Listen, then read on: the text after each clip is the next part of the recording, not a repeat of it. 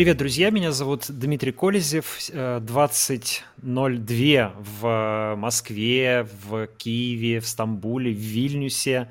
Э, и скажите, пожалуйста, те, кто смотрит наш эфир, э, как меня слышно, потому что иногда у нас бывают какие-нибудь проблемы со звуком. Напишите, чтобы все в порядке, чтобы я был спокоен. Пока вы это делаете, я напомню, что у нас а, есть донаты, ссылка в описании этого видео, самая первая, и вы можете поддержать стрим, во-первых, во-вторых, а, отправить какое-нибудь сообщение, которое увидят зрители этого стрима, как-то выразить свою эмоцию, задать какой-то вопрос и так далее. Ну и кроме того, вопросы и те же самые эмоции можно выражать и в чате нашей трансляции, и в, ближе к финалу мы обязательно чат почитаем и что-то оттуда возьмем, а, чтобы прокомментировать и обсудить. Мы сегодня будем говорить с двумя моими коллегами, журналистками, а, Фаридой Курбангалеевой. Фарида, привет. Привет. И Александрой Громожаповой. Александра, приветствую. Добрый вечер. А, у нас заявлен... А, ну, сначала я, наверное, извинюсь перед э, Александрой, потому что у нас как-то на обложке одна Фарида, и дело в том, что мы изначально планировали стрим с Фаридой, но вот в процессе обсуждения уже после того, как мы сделали обложку, у нас, нас посетила гениальная идея о том, что нужно обязательно позвать Александру, потому что э, ей тоже, ей тоже есть что сказать, кажется, по поводу нашей сегодняшней темы. А тема заявлена как «Нужна ли России денацификация?». И тут э, сразу нужно сказать, что, наверное, у нас сегодня будет разговор в том числе и о терминах, потому что, ну, понятно, что термин денацификация сегодня уже используется искаженно, то есть был, была денацификация э, Германии после 1945 года, когда из немецких органов власти вычищали представителей нацистской партии. Это была классическая денацификация. Снова к этому термину обратился Владимир Путин, когда объявлял специальную военную операцию в Украине, и он имел в виду как бы очищение Украины от нацистов, которые там якобы есть, а, якобы даже в политическом руководстве страны, но и а, этот термин также можно применить вроде бы к разговору о России, но в двух смыслах. С одной стороны, денацификация как очищение э, России от э, нацистских или от российских или от шовинистических проявлений, потому что в России хватает, и мы об этом сегодня поговорим. Но с другой стороны, э, денацификация это вот, видимо, в представлении Владимира Путина, это как бы это уничтожение даже не нацистских проявлений, а по сути уничтожение как раз нации, потому что Владимир Путин, а, ну, по сути, делает все, чтобы украинская нация перестала существовать, да, чтобы она стала частью русской нации и потеряла какую-то свою самобытность. И вот э, о денацификации, которая уже идет, э, и не первое даже, наверное, десятилетие, а может быть и не первое столетие в России, мы тоже сегодня поговорим о том, как разные народы живущие в этой стране, были в свое время и по сей день денацифицированы. А отправной точкой нашего разговора будет колонка, которую а, Фарида Курбангалеева некоторое время назад опубликовала в замечательном издании «Холод». Она называется «Моя личная денацификация».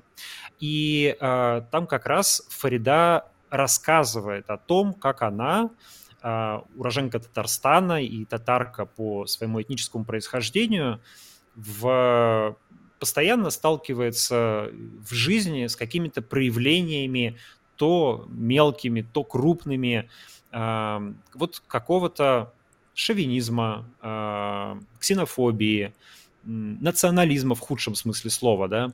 И э, Фарида, давай начнем просто с того, что ты, может быть, расскажешь, зачем ты написала эту колонку, что ты хотела э, ей сказать и насколько тебе, как кажется, удалось это сделать. Угу. Дим, спасибо большое. Ты на самом деле сейчас очень классно все рассказал, разложил по полочкам. Ну, безусловно, э, война в Украине стала очень сильным триггером и для меня лично, и для многих представителей, ну, скажем так, нетитульных наций российских, да, потому что когда Путин заявил эту самую денацификацию, было абсолютно понятно, как ты опять-таки правильно сказал, что э, его основной целью является уничтожение украинского языка, культуры и нации как таковой. Э, все это страшно его раздражает, э, это все прямо или косвенно звучало много раз в его каких-то выступлениях, в его интервью. И учитывая то, что мы, представители различных эм, российских минорити, скажем так, эм, веками проживая в России, собственно, на тех территориях, на которых мы жили всегда исторически, сталкиваемся с различными проявлениями ксенофобии, шовинизма. И очень многие из нас не знают своего родного языка, не знают своей культуры, каких-то традиций, не знают своих корней. На мой взгляд, конечно, говорит о том, что мы когда-то были вот так же денацифицированы. Просто э, у всех это происходило по-разному, у кого-то более-менее, может быть, это был процесс каким-то, э, ну, я не знаю, плавным, если вообще можно так сказать. У кого-то это были прям такие же, наверное, войны, как сейчас в Украине, захватнические, довольно кровавые. Э, но так или иначе, в любом случае, этот этнос э, входил в состав Российской империи, допустим, да, или Советского Союза. И вот начиналась одна и та же история, когда а, язык коренного народа вымывался из какого-то публичного а, пространства, обращения, он заним, заменялся русским языком повсеместно. И в результате происходило так, что появлялись поколения, которые уже не могли говорить или говорили очень плохо.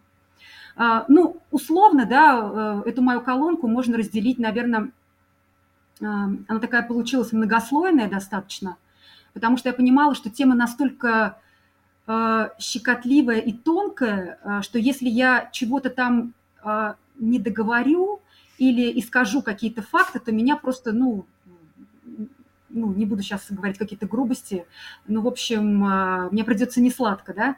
Поэтому я старалась ничего не упустить и максимально емко и точно ответить на разные вопросы – но условно, я думаю, что можно разделить ее на две главные части. Это вот первая часть касается того, что я не, не практически не говорю на своем родном языке, хотя я все прекрасно понимаю, потому что все-таки, э, когда я была совсем маленькой, со мной разговаривали только по-татарски дома.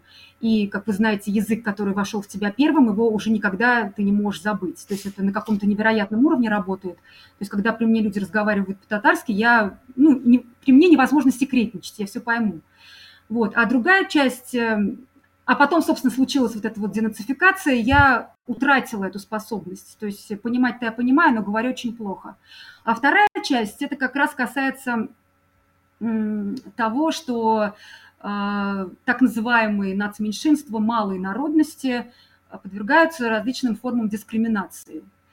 Э, я все-таки должна сказать, что я, наверное, ну, я не знаю, тут насколько уместно слово «повезло» или «не повезло», э, не сталкивалась вот с такими очень серьезными формами дискриминации, как некоторые мои друзья и знакомые, та же самая Саша, например, да, или какие-то мои другие друзья и знакомые, которые, например, приезжали в Москву из э, регионов Кавказа, из центральноазиатских республик.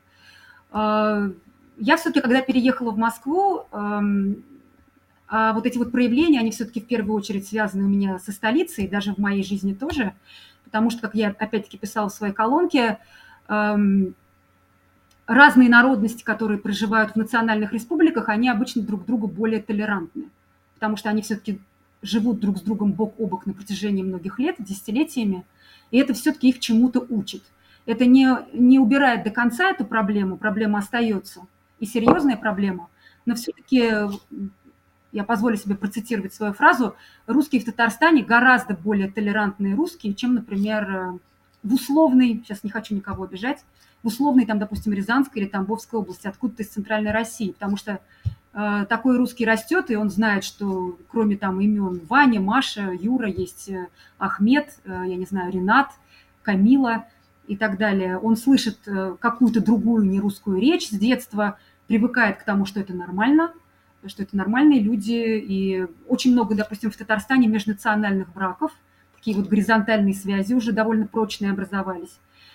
Вот. Э, но в то же время я знаю очень много историй, когда мои знакомые или друзья э, подвергались различным формам дискриминации. Э, и, конечно, это очень большая и серьезная проблема. Я на самом деле свои истории далеко там тоже не все описала. У меня их гораздо больше в жизни, но в основном они все-таки имели какую-то такую полукомичную форму. То есть это не приобретало таких вот чудовищных эм, проявлений, допустим, как когда а, мне говорили «встань, потому что должен сесть я, потому что, допустим, я белый человек».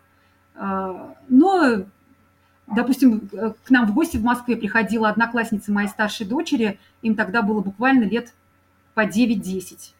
А, такая была в Москве напряженная атмосфера. Это был где-то, наверное, год 2013. А, если вы помните, были погромы а, в Бирюлево на рынке, да, такие вот на, как раз на межэтнической почве и очень серьезные. Прям это вот в воздухе, вот атмосфера была пропитана вот этой вот напряженностью. И к нам пришел ребенок и с порога нас спросил, а вы русские? Я говорю, нет. И она так, ну, то есть, вот такая вот реакция, она же откуда ты ее принесла? То есть она только что где-то ее где-то увидела там. Может быть, это мама так ее отреагировала, может быть, соседка. А, вот. Но все-таки каких-то вот прям серьезных э, случаев у меня не было, но я знаю, что проблема эта стояла и стоит очень остро. Но если в общих чертах, вот, наверное, я могу вот так рассказать об этой колонке. Я честно скажу, что я ее вынашивала, эту идею, несколько недель. И э, я думала, как э, мне все это сложить в какой-то относительно небольшой по объему э, текст, потому что эта проблема очень обширная и глубокая. Э, потом как-то она у меня вот складывалась, я ее там пару недель писала, переписывала, что-то убирала, что-то добавляла. Потом я реально ходила некоторое время и думала, что ее никто никогда не напечатает, никто не возьмет. То есть я думала, куда бы ее предложить. Э, почему-то мне казалось, вот, например, э, я прошу прощения, Дим, мне казалось, что, например, ты ее не напечатаешь. Я, я не знаю почему. Да, а, у меня не было на это никаких конкретных причин. Просто вот, э, видимо, какие-то внутренние, вот, я не знаю, может, комплексы какие-то давали о себе знать. И я даже помню, когда я Тая Бекбулатова ее кинула, я написала, Тая, ну посмотри, ну, может, зайдет, может, нет, если что, там, забудь, грубо говоря. Вот. А она прочитала и написала, мне нравится. Вот. Потом э, некоторое время, я вот Саша не даст соврать, я ее э, у себя на странице не решалась выложить. То есть она уже вышла в холоде, сколько-то часов там висела. Саша уже ее запустила у себя в Инстаграме, в Инстаграме их фонда. Уже пошли фидбэки первые, там народ очень бурно начал реагировать. Вот. Но потом я поняла, что уже все, назвался груздем «Полезай» и выложила тоже. Вот так. Ну, наверное, это может быть связано с тем, что потому что какой-то травмирующий опыт, да, все равно жизненный, как-то, может быть, делиться этим все равно тяжеловато. Ну, это всегда, да, это очень такие тяжелые, непростые разговоры. Вот даже вот э, я описала там, не называя, естественно, никаких имен двух своих подруг и опыт моего общения с ними. Это действительно прекрасные женщины, э, две мои подруги, э, довольно близкие для меня люди. И я, когда с ними разговаривала, вот в тех диалогах, которые я описала, у меня духу не хватало вот сказать им то, что я сказала в этой колонке. То есть я как-то постаралась, ну, как-то что-то там промычать, сказать «угу», «ага», и слиться с этой темы, уйти.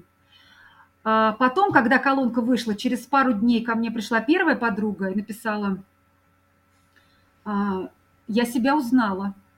А ты можешь, ты можешь пересказать, что, именно, ну, чтобы просто наши зрители понимали, э, что именно ты про них там ага. написала? Эта часть колонки касалась как раз изучения татарского языка. Э, дело в том, что некоторое время после того, как распался Советский Союз и Татарстан обрел так называемый суверенитет, э, который, ну, наверное, поначалу каким-то суверенитетом был, а сейчас уже сошел на нет, изучение татарского языка было обязательным в школах и для русских, и для татар. И на протяжении всего этого времени, в общем-то, эта история натыкалась на такое либо пассивное, либо такое очень активное и, и даже, можно сказать, агрессивное сопротивление со стороны э, русскоязычного населения. Причем не только самих русских, но и татар, которые к тому времени татарский уже практически не знали, забыли или говорили на нем очень плохо. И, в общем-то, под давлением как раз э, вот этой вот части населения в 2018 году татарский язык убрали из обязательной программы и сделали его факультативным. Вот я в своей колонке э, написала, почему, по моему мнению, эм, это, конечно, приведет к тому, что татарский язык умрет, э, потому что он опять-таки ушел из какого-то публичного пространства, и это все опять свелось вот к этой идее «разговаривайте татары дома», но я как раз, мне кажется, там постаралась объяснить, почему я считаю, что из этого ничего не получится, этих разговоров дома, потому что э, предметы, которые должны изучаться всерьез, они должны изучаться на обязательной основе. Э, это не должно быть пущено на самотек. Хочу изучаю, хочу нет. Э, так же, как мы не изучаем э, по своему собственному желанию математику там, или русский язык, или какие-то такие предметы, которые считаются, скажем так, предметами первого эшелона. Я могу подробнее объяснить свою позицию, но сейчас я просто сейчас вернусь к своим подругам. С обеими у меня происходили разговоры на эту тему. С одной еще, когда татарский язык входил в школьную программу, а с другой, когда он оттуда ушел. И обе негативно отзывались эм, о своем опыте изучения этого языка и ну, явно говорили, что они не хотят этого делать. Не хотят и не хотели, и не будут хотеть. А, и ну, я думаю, все, кто хотят, они прочитают это, откроют колонку, найдут ее и смогут ее прочесть. И вот одна из этих подруг э, через пару дней ко мне пришла и сказала, я себя узнала, и мы с ней несколько часов общались на эту тему. Во всяком случае, я не во всем мы нашли с ней общий язык, но я поняла, что не то, что там что-то сдвинулось даже. Она, я почувствовала, что как-то начала э, ко мне относиться более так, ну, скажем так, думать, что она говорит. Хотя бы вот на таком уровне это вот проявилось в ней в какой-то момент. И когда я ей сказала, э, назвала ее по имени, сказала, ну вот смотри, вот ведь мы с тобой родились э, вместе вот в этой республике, вместе с детства росли, мы с тобой ровесницы. Я с тобой всегда могу поговорить по-русски. Я читаю по-русски, пишу по-русски, я думаю по-русски, вижу сны на русском языке. Э, мой язык общения главный э, русский, я, я русскоязычный человек. И я всегда смогу с тобой на твоем языке поговорить. А вот ты, живя со мной столько лет, всю свою жизнь, не можешь мне ничего сказать. Э, я сейчас просто вот, может быть, на какие-то эмоции давлю, но это вот факт, вот как есть, так есть. И она не сказала, а да зачем это нужно и зачем нужен этот татарский язык, хотя до этого вот я от нее именно такие фразы слышала. Она на это сказала интересную вещь. А я вообще могу немножко. Вот э, я вот немножко могу, и я вот даже когда-то там, вот ты, конечно, вот этого не знаешь, но вот когда я была подростком, мы ездили мы в какой-то лагерь там всероссийский, мы представляли там Татарстан. И мы для всех были там татары. Вот как мы все русскоязычные жители России и вообще жители России за границей все русские, а там мы были все татары. Нас называли, это татары там сделали, это татар там сделали. И я так гордилась этим, между прочим. И я вот прям с гордостью несла это, что мы татары. И я, между прочим, могу что-то... И мне Ильмирка там может помочь. Ну, то есть вот что-то, по крайней мере, человек задумался о том, что я могу по этому поводу тоже испытывать какие-то чувства, эмоции, мне может быть больно и так далее. И я э, на данном этапе вот э, была очень рада тому, что мы хорошо поговорили, это был долгий разговор, и сохранили хорошие отношения, и продолжаем общаться. Вторая подруга тоже прошла вот неделя после поста, и я вдруг, мы очень давно, кстати, с ней не разговаривали до этого времени, я думала, что, может быть, даже до нее это не дойдет. Но, видимо, дошло. Потому что она мне вдруг внезапно написала, Фрида, привет, как дела? Может быть, это, конечно, совпадение, но я, почему-то мне так не кажется.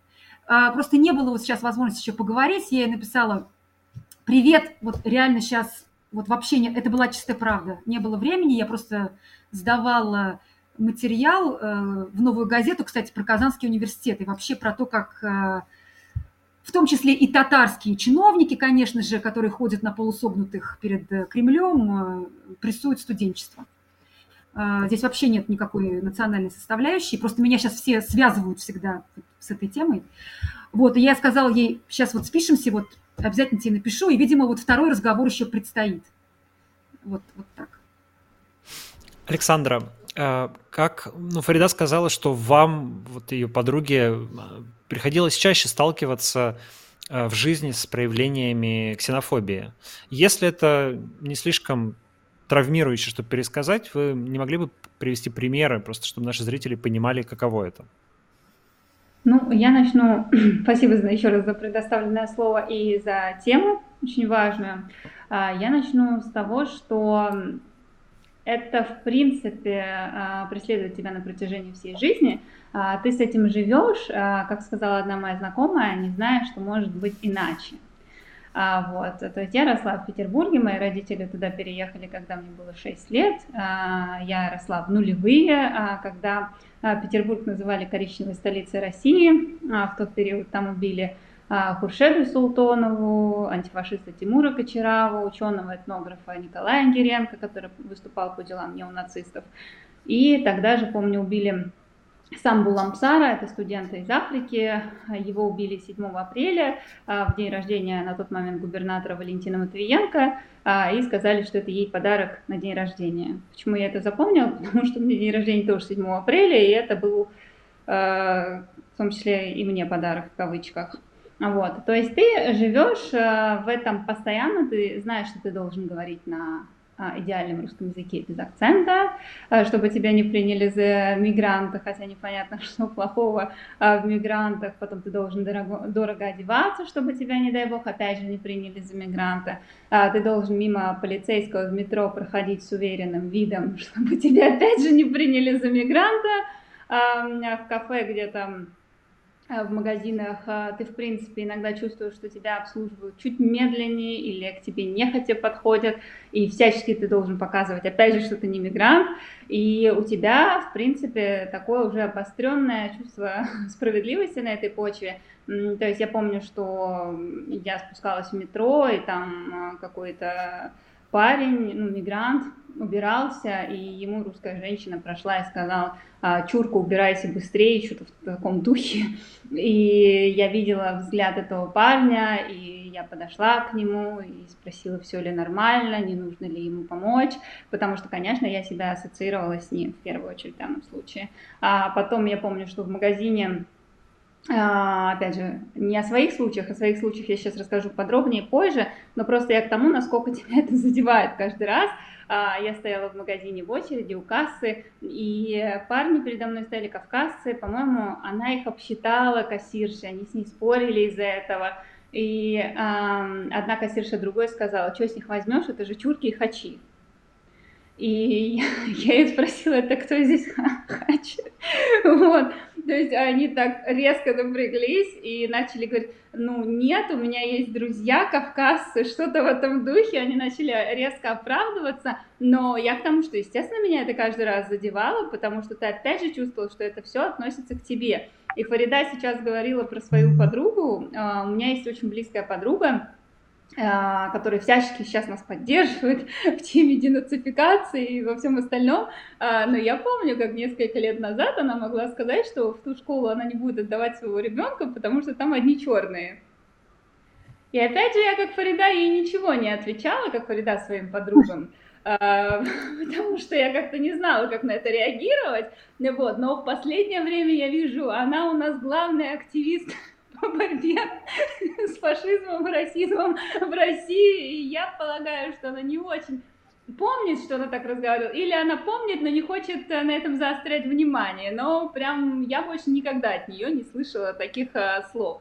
То есть э, к тому, конечно, что он если много разговаривать со своими, в том числе, друзьями, то меняются люди. Что касается моих случаев, то, ну, во-первых, я порадуюсь, что я никогда не проходила квест «Найди жилье для славян», потому что я жила с родителями, и поэтому я не проходила эту прекрасную историю. Особенно мне рассказывали, что когда у тебя русское имя, то и ты разговариваешь без акцента, то тебя воспринимают нормально, но когда ты приходишь, они несколько зависают, потому что картинка не соответствует тому, что они слышали.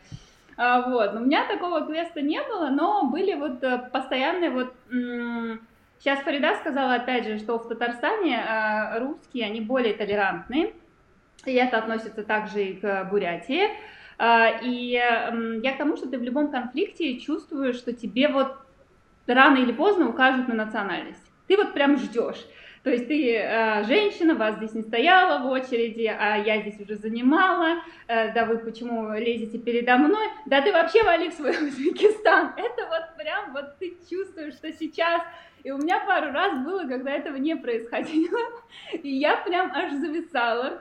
Ты смотришь на этого человека и думаешь, ну где твой ключевой аргумент? Ты должен мне сказать, чтобы я валила? А человек этого не произносит. И ты начинаешь прям к нему уважительно относиться. То есть ты понимаешь, что он не расист, не ксенофоб, и ваш конфликт касался только места в очереди или парковки. Вот. А что касается вот про толерантность в республике, э, в Бурятии в данном случае, вот мне рассказывала одна знакомая, как она тоже водила машину, э, ехала в Улан-Удэ, и кого-то она подрезала неудачно, или что-то, какой-то у них э, конфликт произошел, и вышел а, мужик из другой машины, и вот она, как прям рассказывала, и сама не замечала, что она проговаривается, она сказала, я прям чувствовала, что сейчас он будет кричать, ты китаюза, понаехали, куда лезешь. Это было Улан-Удэ, был. И он вышел и говорит, куда ты едешь, ты что, не видишь, что туда не ездит?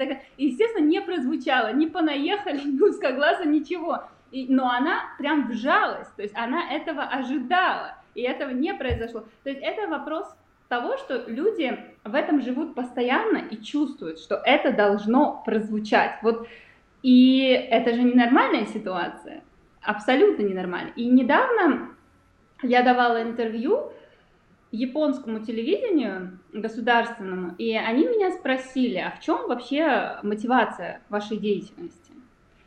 И я впервые была в такой ситуации, видимо, я была не подготовлена или что, но я чуть не расплакалась в этом интервью, потому что я сказала, моя главная мотивация это мой дедушка.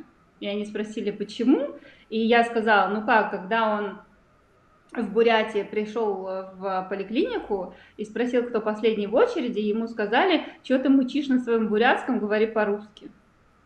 И я говорю, я не хочу, чтобы с этим сталкивались в дальнейшем люди, вот с таким отношением. Я говорю, вот это моя главная мотивация, ключевая.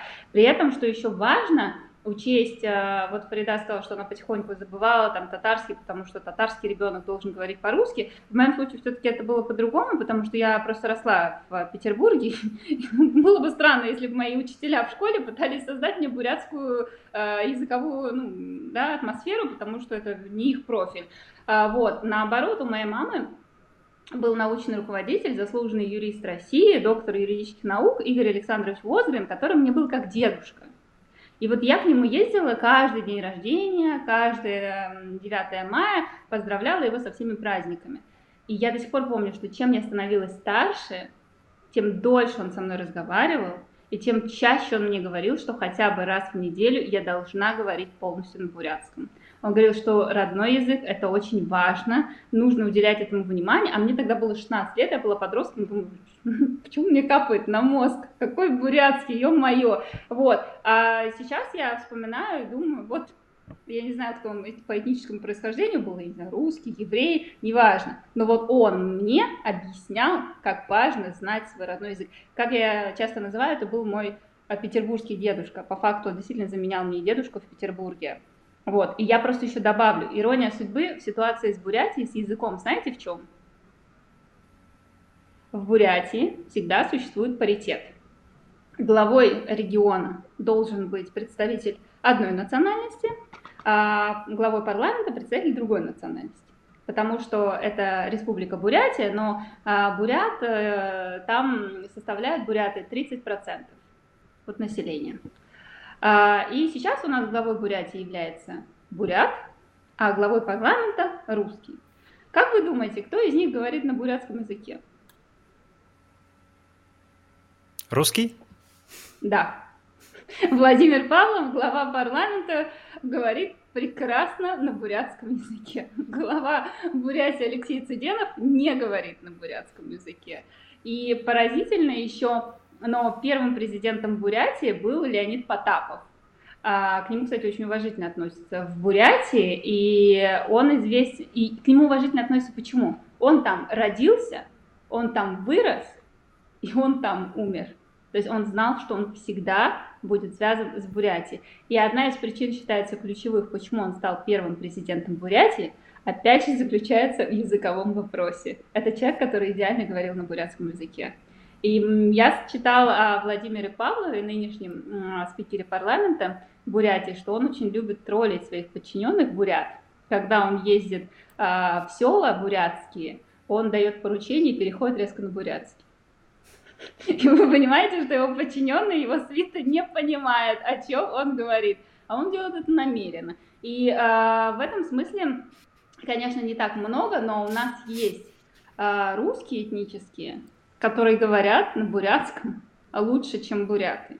В частности, есть такая девушка Людмила Дригунова, сейчас она уже замужем, у нее фамилия Намжилон. Она выросла в бурятской деревне Хошемузур. Она идеально говорит на бурятском. Она является главным популяризатором бурятского языка в Бурятии. Она замужем за бурятом, который не говорит на бурятском. И она говорит о том, что их дети будут изъясняться на бурятском языке, потому что она будет с ними заниматься.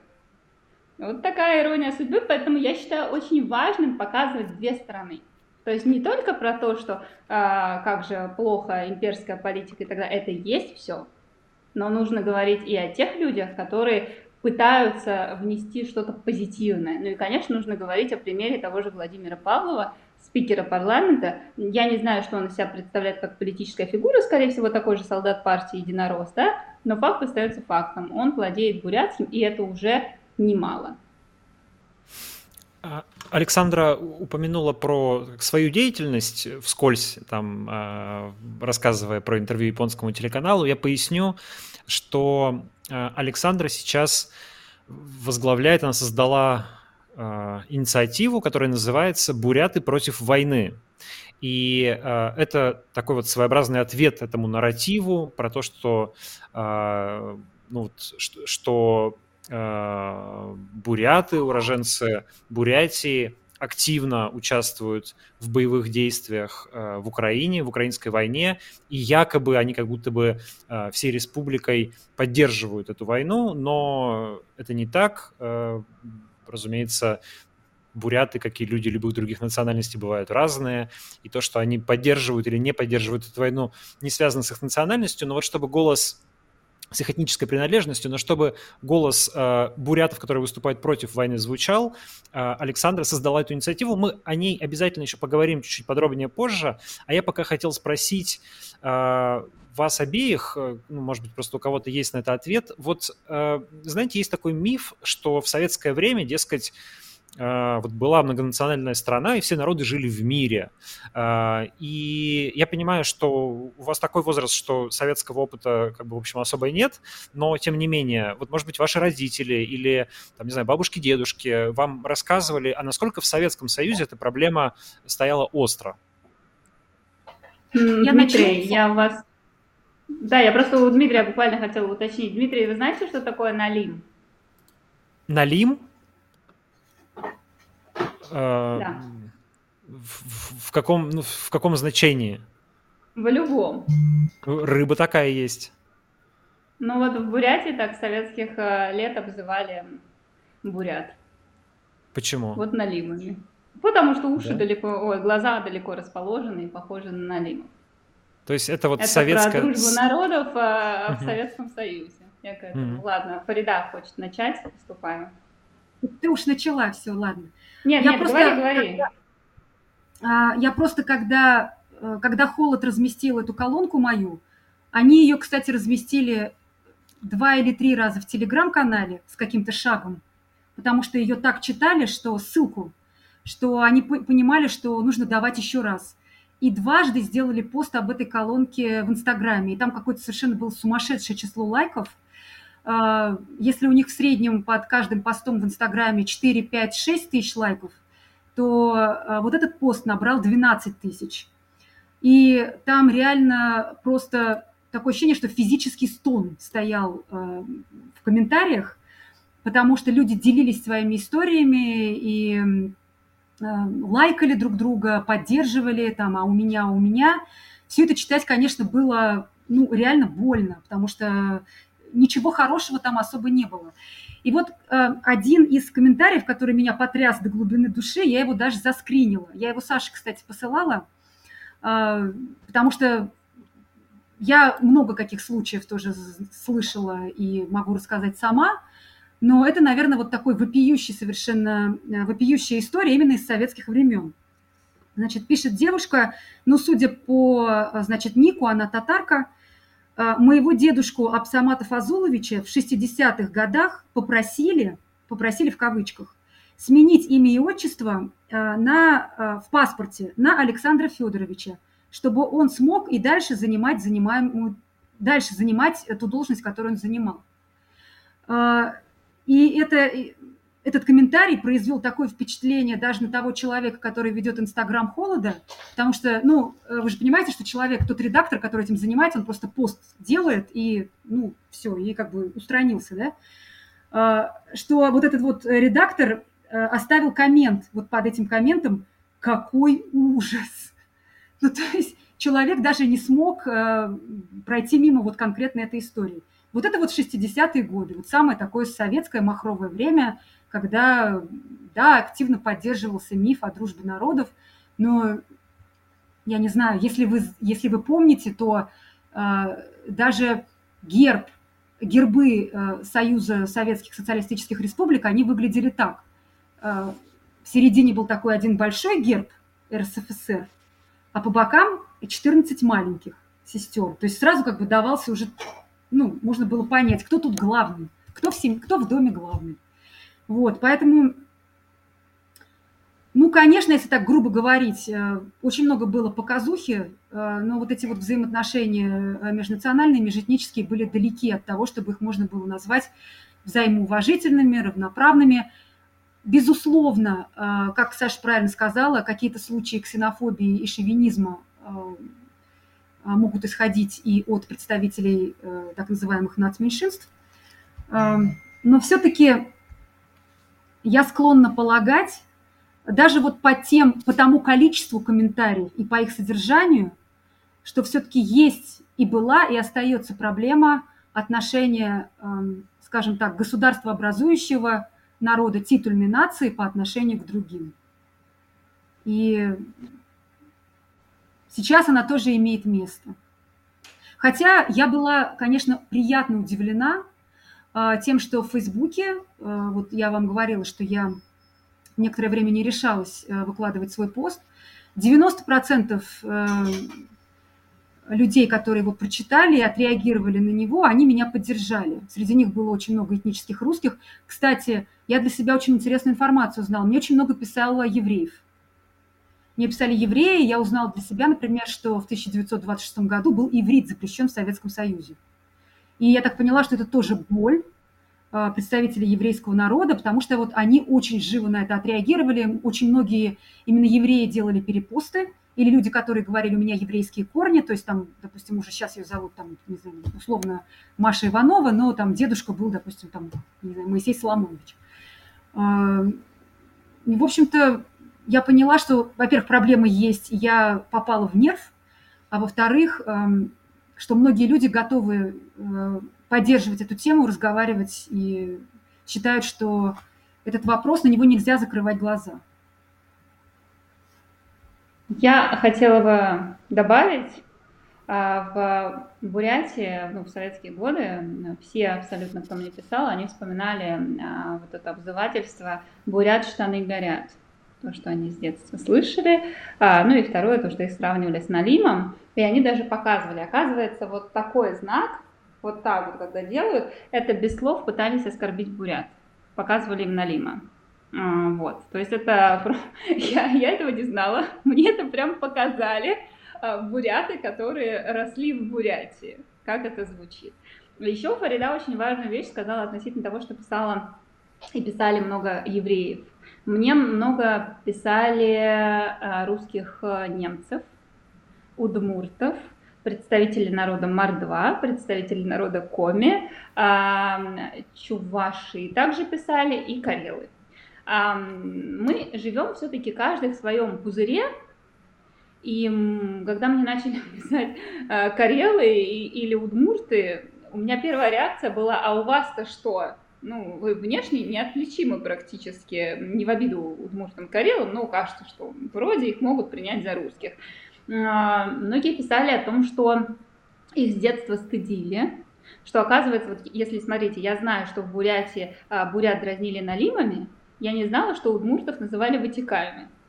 Благодаря этому флешмобу я узнала, что как, они у нас как, как, как, как называли? Как называли еще Вотяк. Ватяк, ватяк. деревенщина. Угу. То есть ты говоришь угу. на удмурском, деревенщина, ватяк.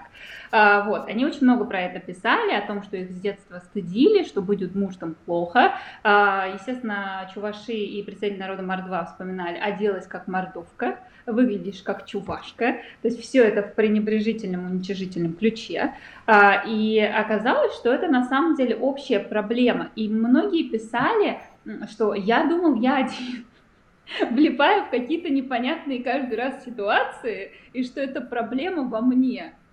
И, и а кто-то писал, я теперь понял, что нас много.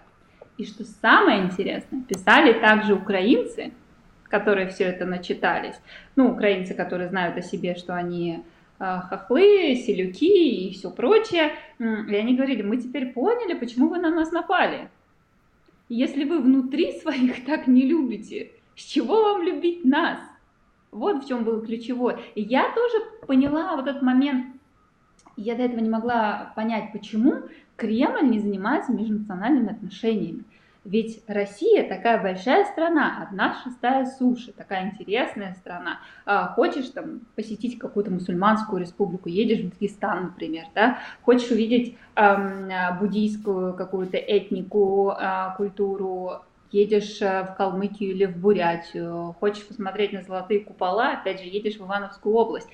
И я подумала, это ж так интересно, это такая богатая страна, почему Кремль не занимается межнациональными отношениями. А потом я поняла, понимаете, что если бы Кремль за 20 лет создал толерантное общество, открытое общество, то как бы он смог натравить на Украину? Сказать, что язык у них диалект русского, Государственность им создал Ленин. И вообще они какие-то младшие братья, но отбившиеся от рук. Невозможно было бы этот нарратив продвинуть в толерантном обществе, а в ксенофобском возможно. И очень показательная история заключается в том, что в Бурятии мы же узнали, кто написал донос на беременную учительницу за дискредитацию вооруженных сил э, России. Это оказалась Елена Болдина, которая, кстати, у нее маникюр с изображением Путина.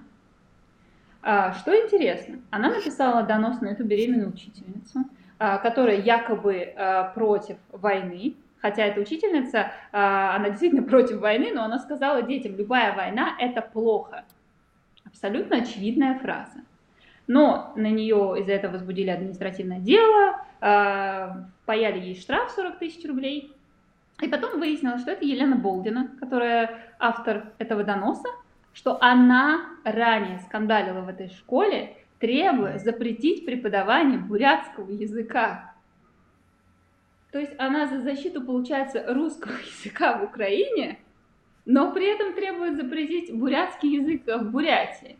И мне кажется, что вот это как раз лицо денацификации – абсолютного уничтожения, как правильно Фарида написала в своей колонке, любой идентичности. Вот что, идентиф... Э, что такое денацификация. То есть украинцы не должны говорить на украинском языке, и украинцы не должны помнить ни свою историю, ни свою культуру. Ну, э, слушай, во-первых, вот э, я поспорю немножко, ну, как бы попровоцирую чуть-чуть. Во-первых, я точно знаю, что в правительстве есть целое федеральное агентство по делам национальностей. Я это знаю, потому что его возглавляет мой земляк, свердловчанин Игорь Баринов. Баринов. А, ну, Баринов, естественно, да, русский. Я знаю, да. А, да, значит, а, ну, оно существует. Э, они, они тратят какие-то безумные деньги на какие-то программы, вроде как, которые должны поддерживать а, гармоничные отношения между разными народами. А, ну, я бы не сказал, вот что вот эта вот идея как бы а, нивелирование других наций, да, и всех уравнивания под какую-то вот единую, э, приведение к единому знаменателю, что она как-то вот прям открыто продекларируется. Пом, пом, Путин же недавно говорил, э, помнишь, какими-то народностями себя называл, там, я аварец, я еще кто-то, вот он, когда говорил про героев, которые погибли э, в Украине, и, и, и ну, не, не услышишь, по крайней мере, на каком-то официальном уровне э, слов о том, что значит, там, народности, которые населяют Россию, они какие-то ненужные, никчемные и так далее. Вроде бы наоборот, на словах как-то подчеркивается, что мы многонациональная страна, что это важно, что это прекрасно, что вот у нас есть такие, сякие регионы. Или это какая-то вот и просто этом... симуляция, имитация? Но при этом Путин называл себя, как а, ты помнишь, главным русским националистом. а при этом у нас приняты поправки в Конституцию, где написано о языке государства образующего народа. А мы прекрасно знаем, что это не бурятский язык у нас является государственным. А при этом Роскосмос у нас возглавляет Дмитрий Рогозин, который зиговал на русских маршах и говорил, что Москва – это русский город, и также призывал к этническим чисткам. И опять же, при этом в 2018 году у нас принят закон, а, по которому все языки национальных э, республик переведены в разряд факультативов – и когда сейчас говорят, а что такого в добровольном изучении а, национальных языков? Ну, вы добровольное изучение русского языка введите, я на вас посмотрю. Понравится вам это или нет? И как много детей вместо компьютерных игр предпочтут заниматься а, русским языком. И я могу сказать, что я видела внутренние документы правительства Бурятии, где они писали о том, что им мешает в продвижении бурятского языка на территории Республики Бурятия. И первым пунктом там значился закон от 2018 года, после которого школы отказываются от изучения бурятского языка. Вот, то есть, а все, что делает ФАДАН, Федеральное агентство по делам национальности, это абсолютная профанация. Это какие-то лубочные а, картинки, какие-то фестивали. Одни бегают а, с гармошкой, танцуют калинку-малинку, вторые танцуют йохар, третий лезгинку, ну и на этом, в общем-то, все. А дальше эти, видимо, участники всех этих фестивалей спускаются в метро и слышат, что они чурки и должны валить к себе домой. Вот так это у нас все э, работает. И поэтому с Владимиром Путиным, мне, конечно, загадка. Сам себя называл главным русским националистом, и при этом говорит, ну, Зеленского нельзя назвать украинским националистом. Ну, то есть он пытается уступить, что он не такой радикал. Да даже если он украинский националист, а ты сам себя называешь русским националистом, то почему он не может так себя назвать? Или у нас только русский национализм возможен? Но это же нечестно.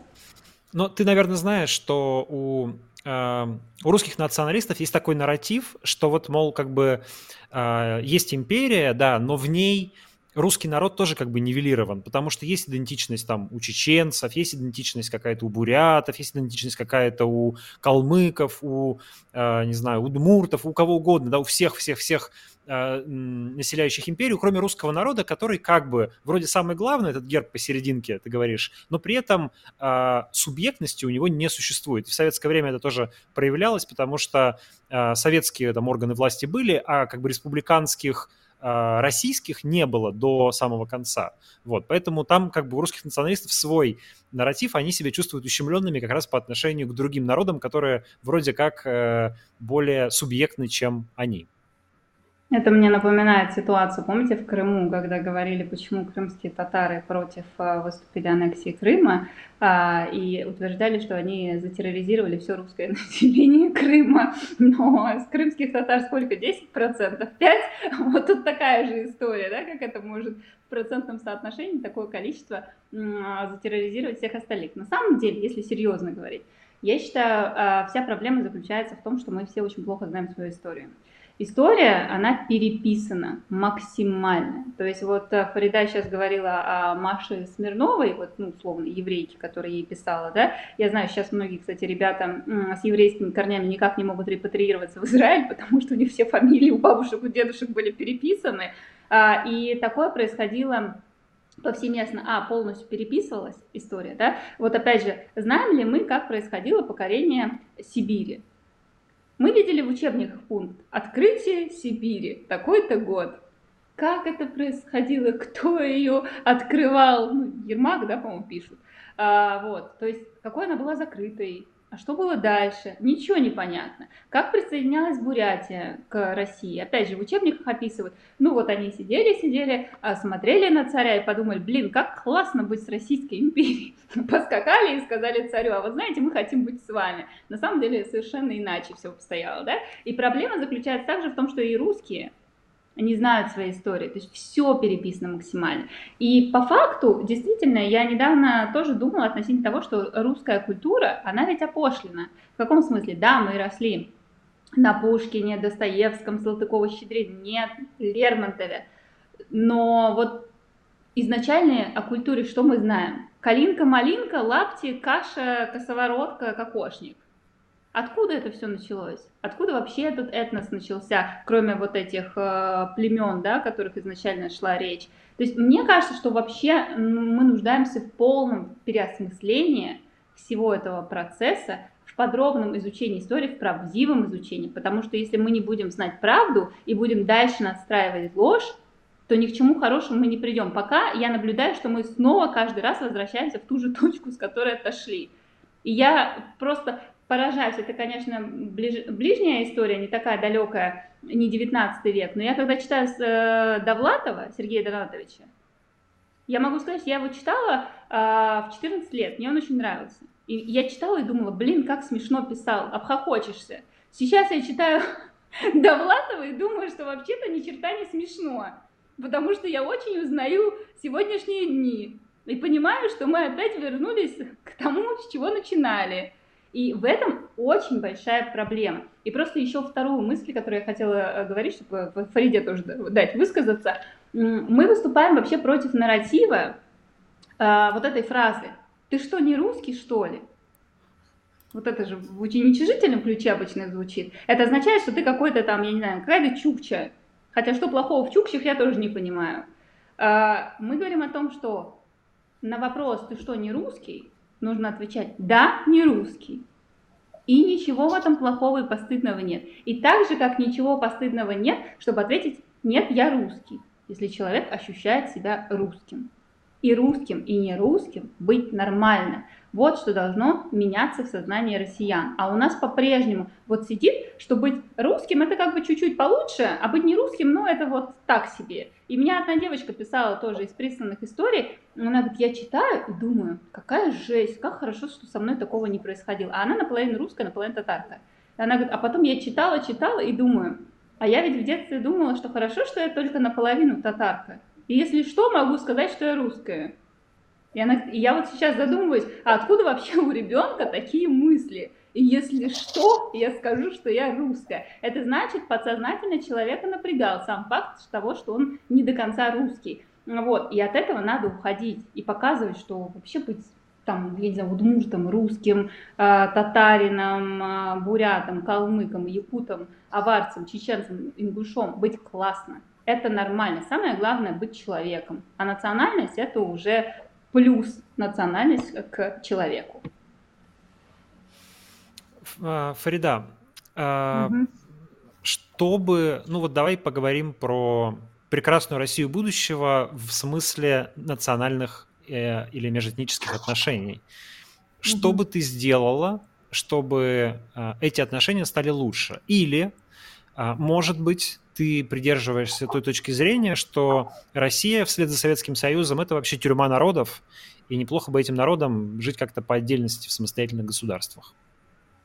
Ой, ну это сейчас вот эта любимая фраза. Это я сейчас на административку наговорю или на уголовку? Или на уголовку. Да, значит, у нас есть, да, сразу напомню, что у нас да. есть а, уголовная ну, статья за, при, за призывы к нарушению территориальной целостности, mm-hmm. поэтому мы ничего не призываем, мы никого не призываем да. ни к чему. Мы немножко порассуждаем.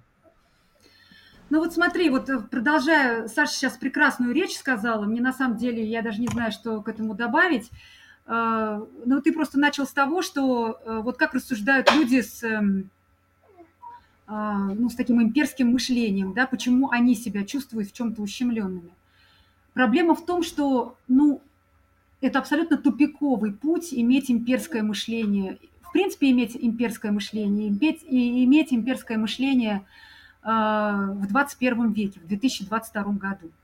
Потому что уже давно понятно и доказано многократно на самых разных примерах, что огромная, трудноуправляемая, малоэффективная страна, э, такая неповоротливая, забюрократизированная, это эм, вот сейчас я прям не знаю, сейчас между стройками буду ходить, но э, то есть гораздо легче и гораздо эффективнее э, управлять страной, компактной, небольшой по размеру, эм, может быть, даже в ней есть какие-то многочисленные минорити, да, какие-то этнические группы, но в любом случае вот нет этого размаха, этой имперскости – и поэтому держаться только вот за какие-то территории и говорить за то, что а мы самые большие, и э, никто нас не может превзойти по нашим размерам, а вот мы сейчас еще к себе ХНР и ЗНР присоединим и станем еще круче. Ну, я не знаю, это какое-то, это абсолютно средневековое мышление, абсолютно.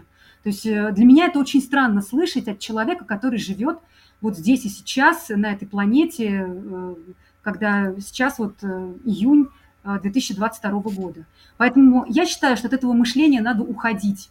Я понимаю, что это очень болезненный процесс, и вот как Саша правильно сейчас примеры приводил, у меня тоже есть такие подруги, которые вот после моей колонки, моя подруга, которая провела детство и юность в Самарской области, где, кстати, очень много татар, и даже само слово «Самара» – это эм, оно татарское изначально.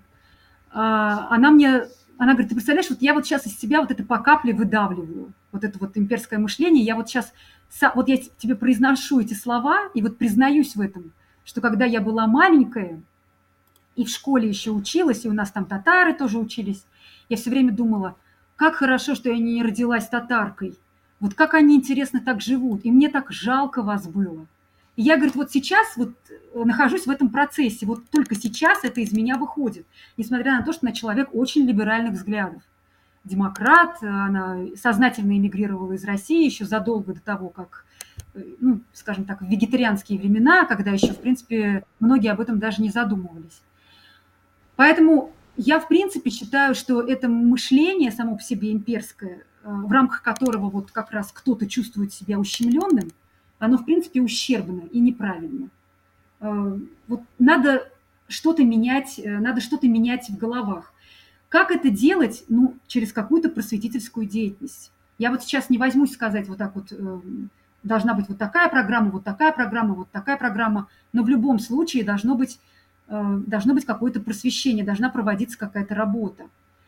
Эм, вот Москва, да, она давно уже стала вторым Вавилоном или третьим, я не знаю каким. А какое огромное количество там живет национальностей, людей. Я сейчас даже не говорю о, мигрантах, которые приехали, допустим, из стран ближнего зарубежья, хотя и в них нет ничего плохого. Я говорю даже о гражданах России, которые чувствуют себя там, э, мягко говоря, как не в своей тарелке, которые не могут снять квартиры, которым говорят, э, уйди, я первый взойду на эскалатор, которые слышат, расплодились тут – и когда, э, вот сейчас просто не хочу соврать, но в общих чертах опишу историю, когда год или два года назад была разработана в Москве какая-то учебная программа для школьников, где э, им предлагалось ответить, ну, там был такой тест, э, им предлагалось ответить на вопрос, как вы думаете, на каком языке звучит это приветствие? Я просто почему запомнила это, потому что там в числе прочих слов было слово «исянмисис» – «здравствуйте» по-татарски. То есть это имелось в виду, что это то, что вы сейчас можете услышать на улицах Москвы. То есть вот здравствуйте, вот, допустим, там Баров по-армянски, и Сянмесес по-татарски, привет по-русски, Саша там как, как будет по-бурятски как-то, какое-то слово. Да, это была официальная программа, разработанная каким-то московским э, ведомством.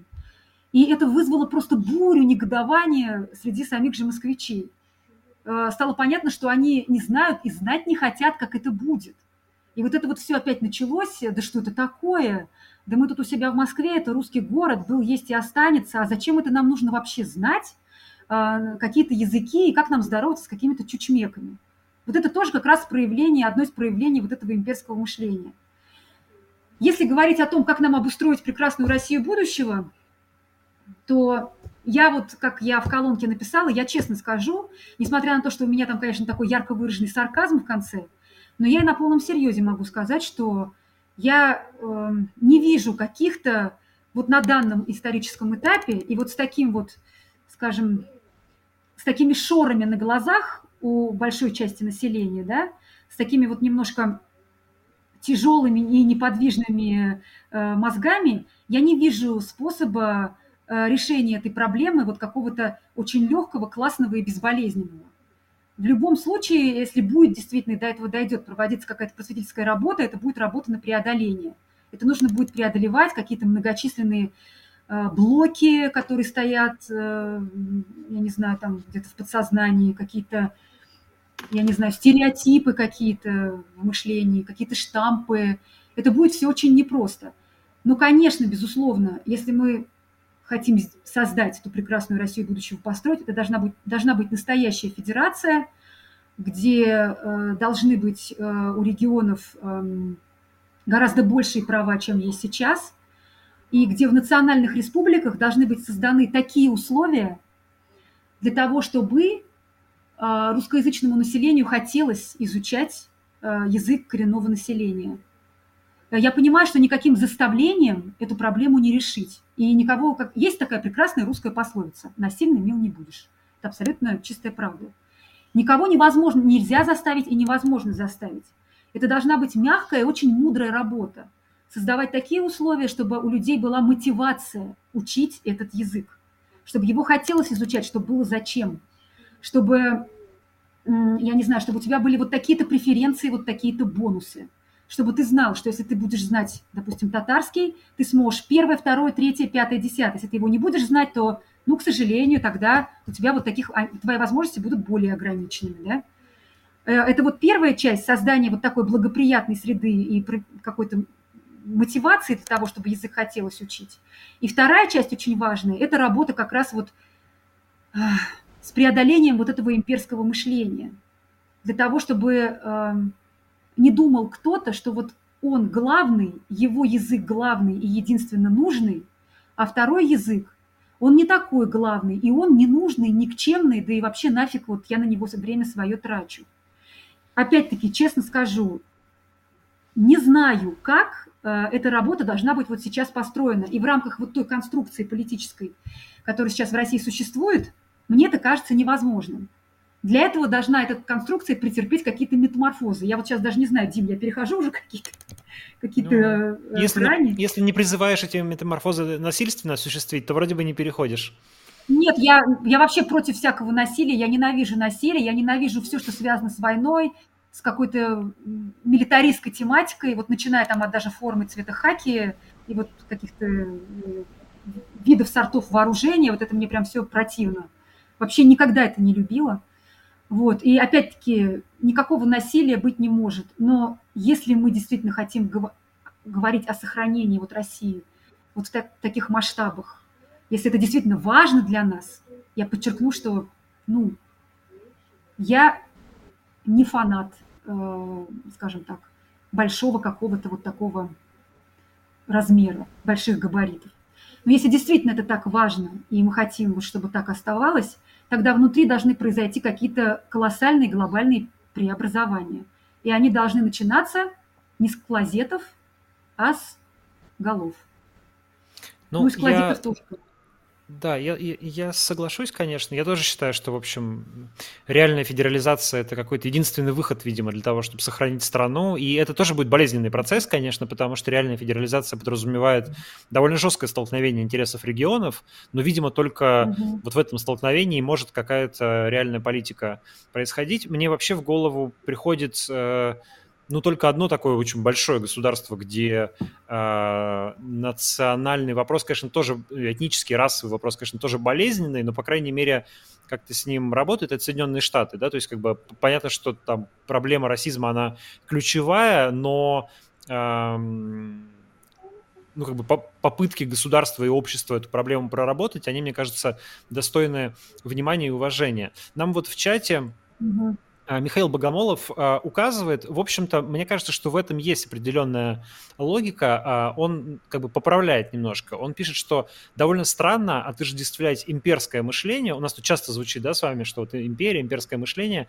отождествлять имперское мышление и ксенофобию, потому что именно национальное государство, а не империи, в своем стремлении к гомогенизации уничтожали региональные культуры. То есть, э, ну ведь действительно империя ведь она по определению состоит из разных регионов, разных культур и разных народностей, поэтому э, как раз империя это, э, ну, империи разные бывают, видимо, да, то есть империя может быть и, mm-hmm. и не стремится к тому, Российская чтобы... империя, смотри, Российская империя состояла, да, испокон веков из разных народностей, но при этом на протяжении всей ее истории, я вот сейчас могу говорить только о татарах, да, с тех пор, как они стали частью этой империи, проводилась абсолютно последовательная, в какие-то э, исторические промежутки очень жесткая и кровавая политика унификации.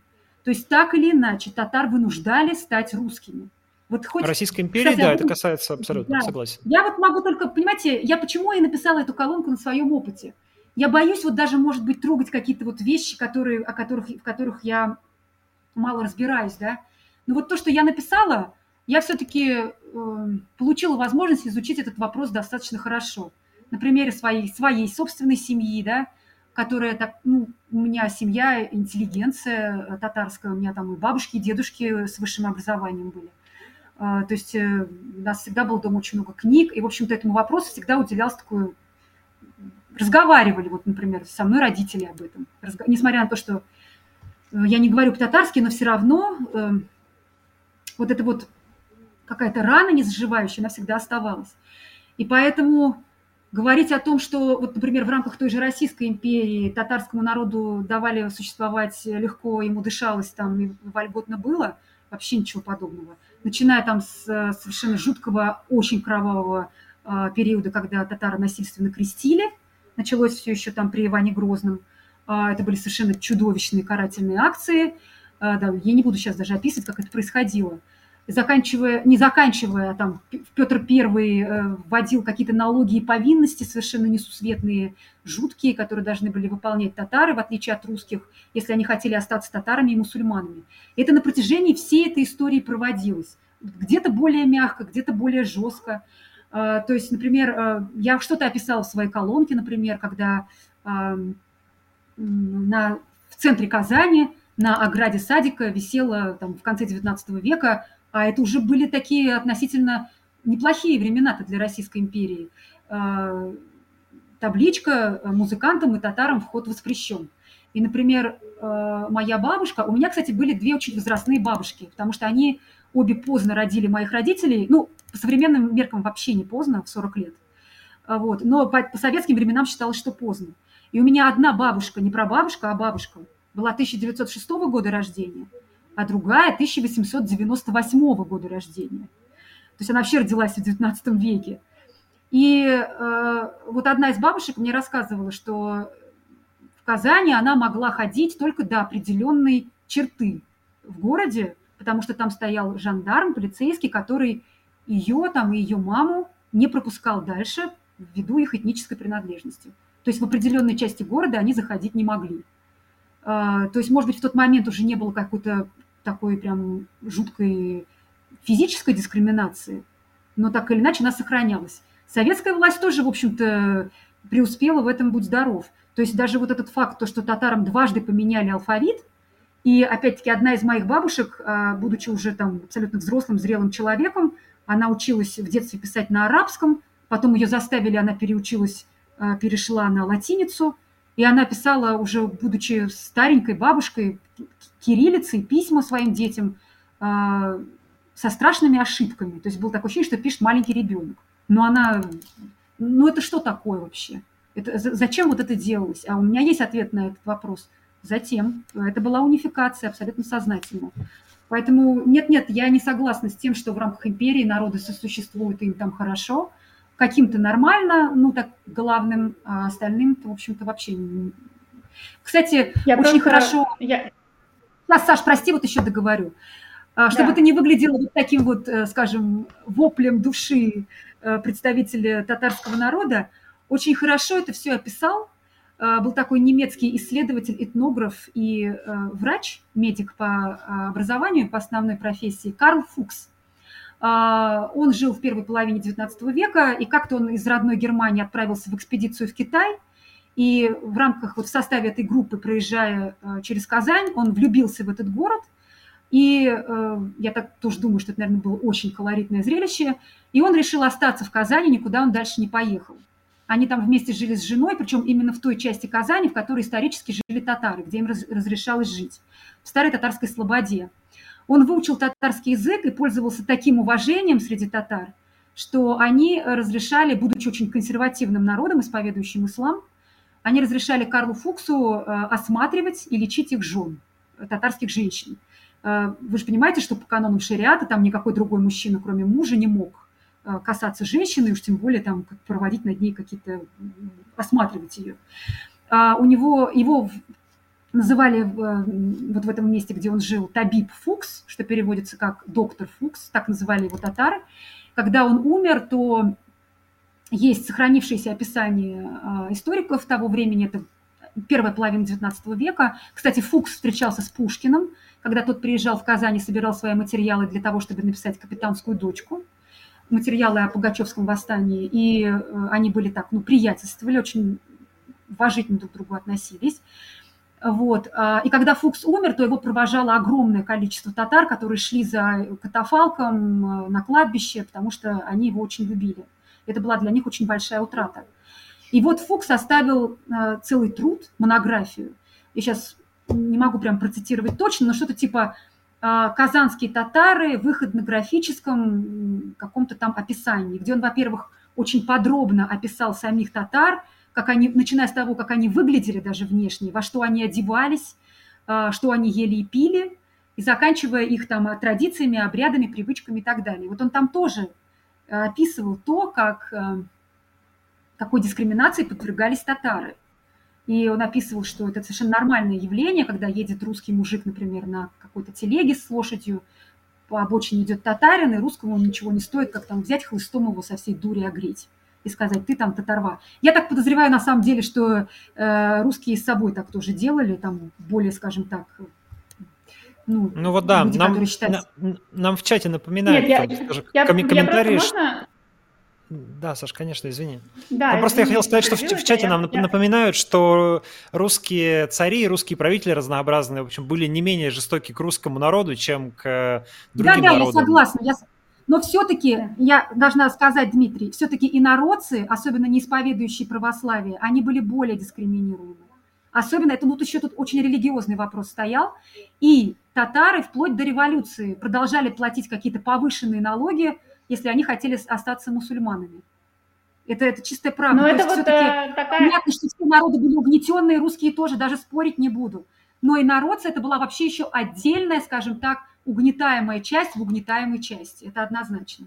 А, Дмитрий, вот или там Фарида, вот если вы познакомитесь с человеком и опять же узнаете, что его зовут там, я не знаю, Вера Куклина или Евгений Товаров, э, вы посчитаете, кто этот человек по национальности? Не знаю, я, ну... Ну, на, так русский скажу, не знаю. Да, но это а, вот я... как раз... Это, нет, это потомки э, крещенных бурят в Иркутской области. Э, это, опять же, да, к вопросу насильственного крещения, это я первое хочу сказать. А во-вторых, по поводу истории, вот мне сейчас очень нравится, как в рамках вот войны, э, которая идет в Украине, о бурятах рассказывают, там, я не знаю, дикие буряты, жестокие буряты. Хотя я смотрела, согласно переписи 2010 года, а, буряты входили в тройку сам по уровню образования среди а, населения народов Российской Федерации. То есть это, вот этот факт никто не приводит. Я к чему это вспоминаю?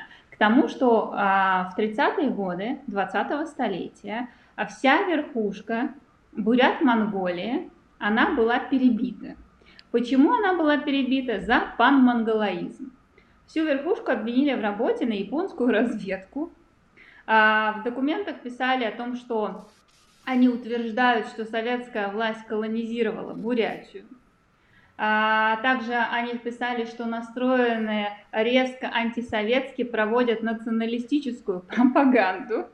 А, и за это их э, всех э, расстреляли, репрессировали и прочее. Что интересно – Дмитрий, вы наверняка видели фотографию Иосифа Сталина с маленькой азиатской девочкой с цветами, где написано «Спасибо товарищу Сталину за наше счастливое детство». Эта девочка была буряткой, ее звали Геля, Геля а, Маркизова. А, через два года после этой фотографии ее отец был расстрелян. Ардан Маркизов. Как раз за панмонголоизм. Впоследствии э, мать этой девочки была арестована на год, потом их сослали в Казахстан, и в Казахстане через два года а, мать этой девочки таинственным образом а, умерла. А, как утверждалось потом в документах, по крайней мере, сама Геля Маркизова утверждала, что она изучила документы НКВД, где было написано, что местный НКВДшник из Казахстана написал письмо Берии и сказал, здесь вот э, вдова Маркизова утверждает всем, что ее дочка виделась с товарищем Сталиным, показывает всем какие-то памятные от него вещи, а что с ней делать? И Берия ответил устранить. Ну и потом мать этой девочки каким-то странным образом умирает. А, ну, кажется, да, что насильственным все-таки. Я к чему говорю? К тому, опять же, продолжая, о чем говорила Фарида, о том, что утверждать, что какая-то прекрасная жизнь у национальных меньшинств в империи, в империи не приходится. И сейчас, в принципе, эта имперская политика продолжается. Почему мы создали, мы же преобразовались из фонда Буряты против войны да, в свободную Бурятию, потому что война закончится, а проблемы не исчезнут.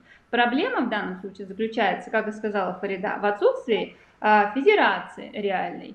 Потому что в Бурятии, например, э, содержится 48% запасов цинка э, России. Бурятия занимает девятое место по добыче золота. В Бурятии Байкал при этом Россия шантажирует все страны вокруг газом, а сама Бурятия не газифицирована. И оттуда люди из маленьких деревень, ребята, они либо едут вахтовым методом на север России работать, это значит три месяца отсутствия дома, и они разлучаются со своей семьей, либо едут в Южную Корею, либо это военная служба, вот эта контрактная, из-за которой такое количество бурятских военнослужащих в Украине, ни в коей мере их не оправдываю, это их ответственность, но по факту это связано сугубо с экономической ситуацией в Бурятии. И третий вариант, как выбраться из нищеты вот этим ребятам из Бурятии, это поехать в поисках лучшей жизни в Москву и в Петербург, и там услышать, что они понаехавшие чурки, узкоглазые, должны валить к себе домой. И Узбекистан. Же, моего... Мы должны валить в Узбекистан. Да. Узбекистан, да. Меня почему-то все время отправляли в Узбекистан, не знаю, почему именно такой маршрут. Я думала, хотя бы Китай, что ли. Вот. И я к тому, что многие люди в рамках флешмоба писали, что меня так часто отправляли домой, что я уехала из России. Вот что происходило. Говорит, хотелось просто действительно уже выполнить их просьбу. Вот, собственно, и на самом деле, если уж откровенно, у меня это тоже было связано во многом с этим. Я после того, как мне сказали, что я обязана пропускать на эскалатор первым русского, потому что я чурка, и после того, как меня у метро, а, точнее у моего дома, меня и мою маму, мне сказали, я не знаю, могу я здесь материться или нет, но нас обматерили, об, обозвали китаезами и прочее. Вот после этих э, двух случаев это уже было последней каплей когда я поняла, что я не хочу жить в окружении этих людей, вообще не хочу. И вот в Чехии я живу шестой год, извините, но я такого не слышала. Может, я, конечно, плохо искала, и мне надо походить и сказать, нет, мне все-таки говорили, что здесь есть русофобия, а я из России, скажите мне, пожалуйста, что-нибудь грубое, чтобы я валила к себе домой. Может, я это услышу, но не находила я таких примеров. И поэтому, когда мне говорят, что в Европе русофобия, да, я могу сказать, я этот флешбэк поймала с ощущением того, что с тобой что-то не так. После 24 февраля я три дня не хотела выходить из дома. Потому что мне казалось, что сейчас на улице все будут на меня смотреть, как на не очень хорошее создание, из, э, и на мне как будто написано «Я из страны агрессора». Вот что. И потом я думаю, где же я вот ловила такое же ощущение неприятия обществом. И я вспомнила, это было в России. Вот что происходит. И я еще хочу добавить к тому, что нам предстоит всем долгая работа над собой, над внутренней ксенофобией, расизмом и другими проявлениями. Потому что я могу опять же по себе сказать, я недавно опять же поймала себя на этом. Раньше, когда я слышала кавказцев с акцентом, вот этот «Здравствуй, петербургский снобизм», я выросла в Петербурге, и мне казалось, что-то он странно разговаривает, и, наверное, он как-то не очень хорошо складывает слова. И вот я, конечно, как человек, воспитанный в Петербурге, ничего не говорила, но про себя думала, наверное, он откуда-то оттуда, вот извините. Вот. А потом я поняла, человек говорит, если с акцентом, это означает, что человек хорошо говорит на двух языках как минимум. Это означает, что человек говорит на своем родном языке хорошо. А э, при этом я, как и Фарида, очень хорошо понимаю бурятский, потому что я до 6 лет говорила только на бурятском, но потом мы переехали в Петербург, и я сейчас говорю на бурятском, но очень медленно. А этот человек, который говорит с акцентом, может быть, с Кавказа, с акцентом, значит, он хорошо говорит на своем языке. В частности, у меня есть подруга Зульфия, она аварка. И такого человека нужно только поддержать. И нужно говорить, что акцент – это круто. Если человек говорит с акцентом, значит, он говорит хорошо на своем родном языке. А на русском он не обязан хорошо говорить. Вот это очень важно, чтобы национальные меньшинства понимали и перестали стесняться своего акцента. Александра, вы сказали про, э, то, что, ну, про экономическое положение в Бурятии, которое заставляет э, ребят из бурятских деревень подписывать контракты и отправляться на войну. Но, в общем-то, бедных регионов в России много. А почему именно из Бурятии самый высокий процент э, погибших? Чем это, по-вашему, объясняется? А, я думаю, что это объясняется помимо всех обстоятельств тем, что э, буряты, в частности наш фонд, больше занимаются статистикой. Это раз. И второй момент, все-таки э, похороны в Бурятии сложнее скрыть. Почему? Опять же, это связано с особенностями менталитета. В Бурятии семьей считается семь колен. И какие бы отношения у вас не были в семье, а, есть два момента, где ты обязан всегда присутствовать, два события. Ты обязан присутствовать на свадьбе, и ты обязан присутствовать на похоронах. Тебе деваться некуда. И в Бурятии именно бурятские похороны не могут состоять из трех с половиной человек. Это будет как минимум 100 человек а может и больше, скорее всего больше. И поэтому получается так, что такие похороны невозможно скрыть. И о них сразу становится известно, и мы сразу же вносим в их статистику. Хотя я сейчас уже читала, что в Калининграде признали это государственной тайной, или как, э, что если в единый список вносится количество погибших, э, ну, это, видимо, они не хотят видеть, э, показывать масштабы трагедии, но на самом деле я связываю это исключительно с тем, что в Бурятии это более известные а, факты становятся. И второе с тем, что все-таки мы ведем статистику. Я не видела, чтобы, в, ну, я не хочу никого обидеть, может, я не видела, я не исключаю, что это моя ошибка, но я не видела, что в Чувашии, например, ведут такую статистику или там в Ивановской области. Вот. Да, возможно, если бы ввели, мы бы тоже увидели, что оттуда тоже немало жертв. Поэтому в этом смысле я никогда не говорю о том, что страдают только буряты, это геноцид, а вот э, там с остальными все в порядке. Нет, с остальными тоже не в порядке. Но просто вопрос в чем? Вопрос, во-первых, в том, что, а, мы ведем статистику, б, что на бурятах акцентируется внимание, дикие буряты, все там буряты, при этом всех азиатов там называют бурятами, опять же, Дмитрий, к вам вопрос. Отличите вы калмыка, тувинцы и буряты друг от друга или нет? Нет, скорее всего, ну, нет. Ну и я не отличу. Я не отличу тоже, что важно. А в публикациях, которые мы встречаем а в украинской прессе, там сплошь идут буряты. Потом мы читаем фамилии, видим, что это якуты. Вот. Но всех азиатов называют бурятами, и мы именно против такой акцентации, потому что мы говорим о том, что буряты составляют 0,3% от населения а, Российской Федерации. И этнические буряты в российской армии составляют 2,6%. То есть это не, такой, а, не такое количество людей, чтобы говорить, что они рулят всей Э, российской армии. Но претензию украинцев, э, смотрите, в одном случае я э, с ними не согласна. То есть если мы будем докапываться до этничности, этнической составляющей, говорить буряты, буряты, страшные буряты, ну давайте мы вспомним, кто у нас третье лицо в России.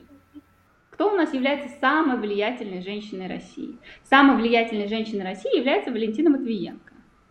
Валентина Матвиенко – уроженка города Шепетовка. Это Хмельницкая область Украины. Это даже не Восточная Украина. Почему к ней тогда претензии не предъявляются? Она у нас очень активно поддерживает спецоперацию, так называемую. Это раз. Второй момент, э, сами украинские журналисты, в том числе Виталий Портников, писали об этом. Почему так много пишут и а, акцентируют внимание на бурятах? Возможно, потому что в России живет очень много этнических украинцев, и они тоже есть в составе российской армии. Не очень приятно чувствовать, что на вас нападают, в том числе э, нападают этнические украинцы. Гораздо удобнее сказать, что это некая орда, какие-то монголы, и вот от них отмахнуться. Это вот то, что мне непонятно, с чем я не согласна с точки зрения украинской э, повестки и нарратива. Но в чем я их понимаю, украинцев, эту претензию? Они говорят, окей, мы можем понять, почему с нами воюют, воюют русские. Русский мир, русская вот эта империя, все остальное, как бы нам не нравится, но мы понять можем. Что там делают буряты, которые также огребли от Российской империи, которые не знают своего языка, не знают своей культуры и также жили в Советском Союзе и слышали, что они деревенщины. Зачем вы мешаете нам уйти от вот этой политики имперской? И вот с этим никак не могу поспорить, и я с украинцами в данном случае согласна. И поэтому мы бурятам часто говорим «бурядут инеден мане быши». То есть буряты – это не наша война. Это очень важно понимать. Поэтому мне участие тоже бурят в данном конфликте максимально непонятно. Это ну, русский мир это не про нас, как минимум потому, что мы не русские. Ну, а Извините. как... А может быть, люди просто себя идентифицируют не как э, буряты, а как россияне, и они считают, что они воюют за Россию как государственное образование, а не за русских или не за бурят. То есть они здесь не проводят этнического разделения, а просто... А вы знаете, что интересно? Вот я на что обращала прям внимание, и действительно, э, это было любопытно. А когда ты говоришь, бурят, ну или там их родственникам, зачем они воюют за русский мир? Мы же не русские, они там начинают, ты не понимаешь, это Америка, НАТО, геополитическая война, вот если бы не мы, то они нас. И ты так делаешь паузу и говоришь, а давно ты был в Москве или в Петербурге? И человек говорит, и что? И, и ты спрашиваешь, и как с тобой там разговаривали и обращались? И вот тут начинается такая странная реакция, и ты продолжаешь. Ты же за денацификацию Украины. Там же бандеровцы нацисты. Человек говорит, да, там бандеровцы нацисты. А ты говоришь, а в Москве и в Петербурге тебя часто называли чуркой или узкоглазым или китаёзой? И человеку некуда деваться, потому что любой бурят с этим сталкивался, и он знает про это. И тут как-то тема сходит на нет. То есть люди начинают Э, очень напрягаться, потому что они понимают, что аргумента нет. И как выяснилось, что вот эта наша кампания по денацификации России, она вот ударила по самому больному. И я могу сказать, что смотри, опять же, это очень интересно. Когда я начинала эту кампанию по денацификации России, у меня в подписчиках, ну, у меня был закрыт Инстаграм долгое время, я, это была такая, это была частная площадка, выразимся так. У меня было тысячу человек примерно, плюс-минус. Ну, кого я знаю, там, знакомые из Петербурга и прочее. Мы сняли первое видео «Буряты против войны». У меня по-прежнему была закрытая страница. Ко мне стали ломиться 300 бурят за две недели со словами, что ну наконец-то хоть кто-то сказал, а то я думал, я здесь один против войны. А, потом я открываю страницу, пишу первый а, пост о том, что я вообще не понимаю, почему буряты там воюют, учитывая, что мы сталкивались с этой имперской политикой ксенофобской в России. Этот пост набирает около 30 тысяч лайков. И дальше уже следующие мои посты по денацификации России планомерно получают по 2, 3, 5 тысяч лайков. Вот что происходит. И сейчас я наблюдаю такую картину, что у меня 10 тысяч подписчиков. С тысячи за два месяца на теме денацификации России. Это значит, что людям откликается эта тема, и она важна. И я знаю по своим знакомым политтехнологам, которые работали с Кремлем, что Кремль больше всего боится темы федерализации России. Это очень больная для них неудобная тема, которую они пытаются обходить. И судя по тому, что нас стали поливать, по-моему, уже Russia Today и другие э, кремлевские так называемые медиа, это значит, что мы попали в больное место. И я в таком случае отвечаю, что окей, вы сделали нас козлами отпущения. Артем Шейнин, этот пропагандист, обращался в эфире Первого канала с фразой «Работайте, братья» на бурятском языке. Вы постоянно педалируете на бурятах. Это изначально Кремлем внесенный нарратив, а не украинской стороной отнюдь. Потому что именно Россия, э, движение «Сеть» снимали в 2015 году ролик о боевых бурятах Путина, вот этот пропагандистский. Хорошо, вы сделали нас такими известными, вы нас просто облили помоями, и вы думаете, что мы будем молчать и с этим согласимся? Ну тогда мы с вами обсудим ситуацию с расизмом и ксенофобией в России. И мы покажем, что это такая тема. Знаете, это есть такая фраза из э, песни э, трека группы Каста. «Я вам устрою зрелище почище, чем Колизей».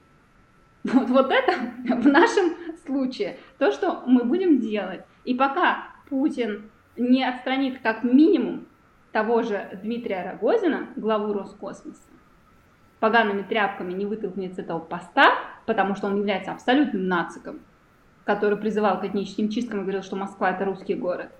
Я буду говорить о том, что Россия одна из самых российских и нацистских стран в мире. Вот и все. У вас э, фонд теперь называется «Свободная Бурятия». А что это означает? Означает ли это, опять же, какой-то призыв к сепаратизму или нет? Нет, мы всегда озвучиваем, что мы за федерализацию, но мы за федерализацию в полном, в самом широком смысле этого слова. Потому что я считаю, что проблема России, как я вот сегодня уже указывала, о том, что у России абсолютно перевранная история, и то, что мы изучаем в учебниках, отнюдь не соответствует действительности, это полбеды. Проблема в том, что а, Россия начала свое существование со лжи. Потому что Российская Федерация – это ложь. Российской Федерации не существует существует государство Россия. А мы говорим о том, что должна существовать Российская Федерация, в рамках которой регионы сами определяют свою социально-экономическую повестку, в рамках которой регионы сами определяют, что они будут делать со своими налогами, и в рамках которой Бурятия может развивать туризм на Байкале, который бурятское название Байгл, вот, и развиваться, и заниматься в том числе добычей нефрита и других полезных ископаемых.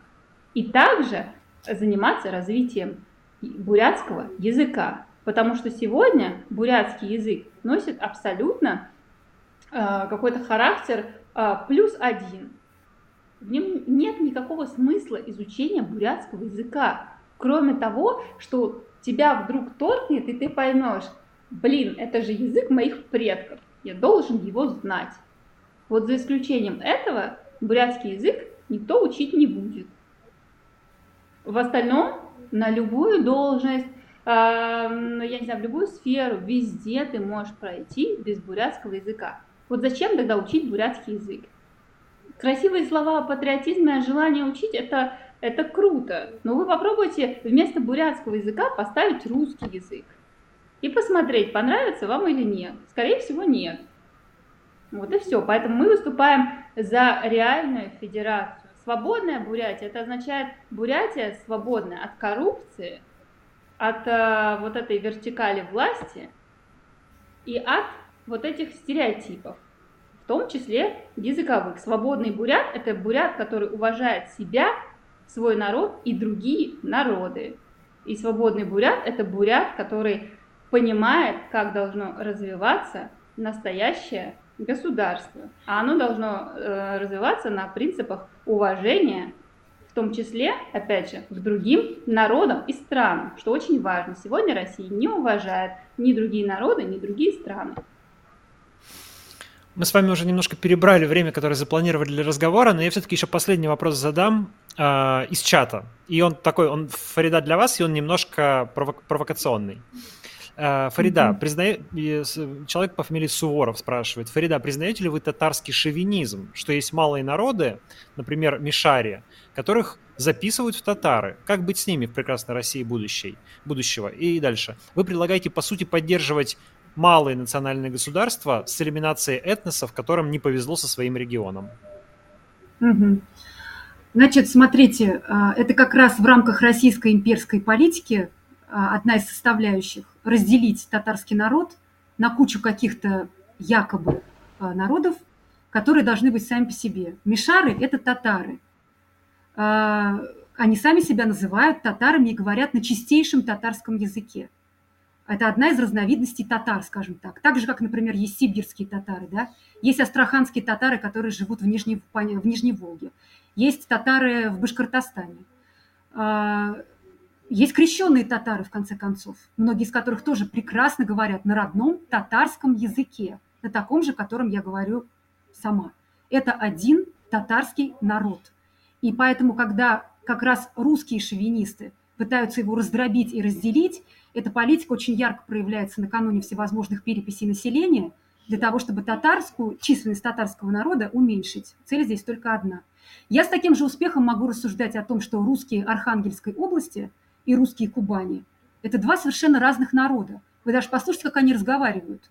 У тех и у тех, и у других есть диалект ярко выраженный, есть ярко выраженный говор, есть какие-то свои определенные традиции – а, может быть, непонятные русским других регионов и так далее. Давайте сейчас будем а, всех этих русских поделим и скажем, что, допустим, русские, которые живут в Брянской области, и русские, которые живут э, на Сахалине, да, или на Курильских островах, ну, это вообще два разных народа. С какой стати? Мишары – это татары, они сами себя называют татарами испокон веков. И когда э, я понимаю, почему это все происходит, когда пытаются играть на чьих-то национальных чувствах. Например, вот очень а, была, вот я помню, перед переписью населения в середине 2000-х годов, по-моему, это был даже 2002 год, была прям такая целенаправленная политика Москвы, потому что, чтобы от татар отколупить крещенных татар. А, то есть это татары, которые были крещены в свое время там, при Иване Грозном или в более поздние времена. То есть креститься было выгодно, переходить в православие было выгодно, как я уже говорила. И, а, значит, им начали внушать, что вы отдельный народ, вы не татары, при том, что они говорят на чистейшем татарском языке, мы друг друга прекрасно понимаем. У них есть, конечно, какие-то свои песни, которые, может быть, у татар-мусульман какие-то свои, там, у крещенных татар есть свои, есть определенные традиции. То есть, например, я когда ездила в деревню крещенных татар, какие-то новые вещи для себя узнавала. А, ну, связанные, ну, то есть, например, э, очень прикольно, в православном храме идет служба на татарском языке. И молитвы читаются на татарском языке, на чистейшем татарском языке. И вот тогда проводилась прям целенаправленная политика, потому чтобы крещенных татар от всех остальных, нас, татар, отделить, отколупить, чтобы нас стало меньше. Им внушалось, вы, вы не крещенные татары, вы определенные крешены, вот вы называете себя так, вот вы крешены, вы не татары. Но в итоге, понимаете, эти несчастные люди, они и русским не нужны, потому что русский человек никогда себе не признает равным какого-то чучмека. И татары тоже, ну, как-то так начали говорить, ребята, вы что там, ну, как-то это странно. А, ну, скажем так, э, в общем и целом это, конечно, ничем не закончилось, слава богу. Но, в общем-то, все это тоже очень дурная политика, напрямую связанная с имперским мышлением и с шовинизмом. Вот вам ответ на ваш провокационный вопрос. И давайте разберемся, продол... где какие русские живут. Да, тут с вами продолжают спорить в чате, обвиняют, естественно, в татарском национализме. А, ну вот Михаил Богомолов ну, пишет... Подождите, давайте спросим у самих татар, которые живут, допустим, очень много мишар, допустим, живет в Нижегородской области, проживает. У меня куча моих знакомых э, подруг, друзей из Нижегородской области. Та же самая Лилия Гильдеева, да, известная ведущая. Она мишарка из Заинского района Татарстана. Там компактно проживают вот э, люди, которых э, называют мишарами, и они сами себя так называют. Вы спросите у нее, кем она себя считает. Вот просто я даже ей не буду предупреждать ее. Позвоните ей и задайте ей этот вопрос. Адель, выключи, пожалуйста. Тут, а, ну, и это, послушайте тут... ее ответ. Послушайте ее ответ, что она вам скажет. Давайте поедем, проедем, я не знаю, в деревне Нижегородской области, где компактно проживают татары. Сергачский район, там много этих деревень. Это, это место исторического, компактного проживания татар. Это не татарская диаспора никакая. А, это вот мы, диаспора русскоязычная в Праге, например. Это татары, которые там живут испокон веков. Это их э, э, земли исторические, они там появились, я не знаю, 800-700 лет назад. Спросите у них, кем они себя считают. Кем они себя идентифицируют, на каком языке они разговаривают. А... На каком языке они разговаривают, какие песни они поют, какие они сказки рассказывают своим детям. Все те же самые сказки, песни и традиции, которые мне э, рассказывали, допустим, мои там бабушки в Казани. Я поволжский ну, вот татар. Рустам Бакиров пишет, Мишари Курганской области считают себя татарами. Фарида все верно говорит. Молодец. А... Ну, тут Не есть надо нас разделять и членить нас. Мы вторая по численности нации в России. Не надо из нас делать э, десятую. Нет. Друзья, а, спасибо всем, кто смотрел стрим, и спасибо тем, кто послушает его или посмотрит в записи. А, Фарида, Александра, большое спасибо вам, то, что приняли участие и поговорили на эту сложную, важную, в общем, такую наболевшую тему. И по эмоциям было видно, что это вас по, по понятным причинам сильно трогает. Ну, в общем, и в чате такое довольно активное обсуждение. Я напоминаю, что мы сегодня говорили э, с моими коллегами, журналистками э, Фаридой Курбангалеевой и Александрой э, Громожаповой. Э, это был очередной стрим на моем YouTube-канале. Спасибо за то, что вы его посмотрели. Уважаемые гости, спасибо за то, что пришли, за то, что э, потратили свое время. Надеюсь, э, мы с вами еще, а, еще поговорим на э, какие-то другие темы. Мы тут как раз за кадром до стрима обсуждали еще несколько эмоциональных тем. Может быть, мы когда-нибудь вернемся с ними э, в, в, другом, э, в другой трансляции. Большое спасибо. Спасибо, спасибо большое за этот разговор. Да, спасибо. И да, спасибо да. большое всем, кто оставлял комментарии в чате. До свидания и пока. Всего доброго.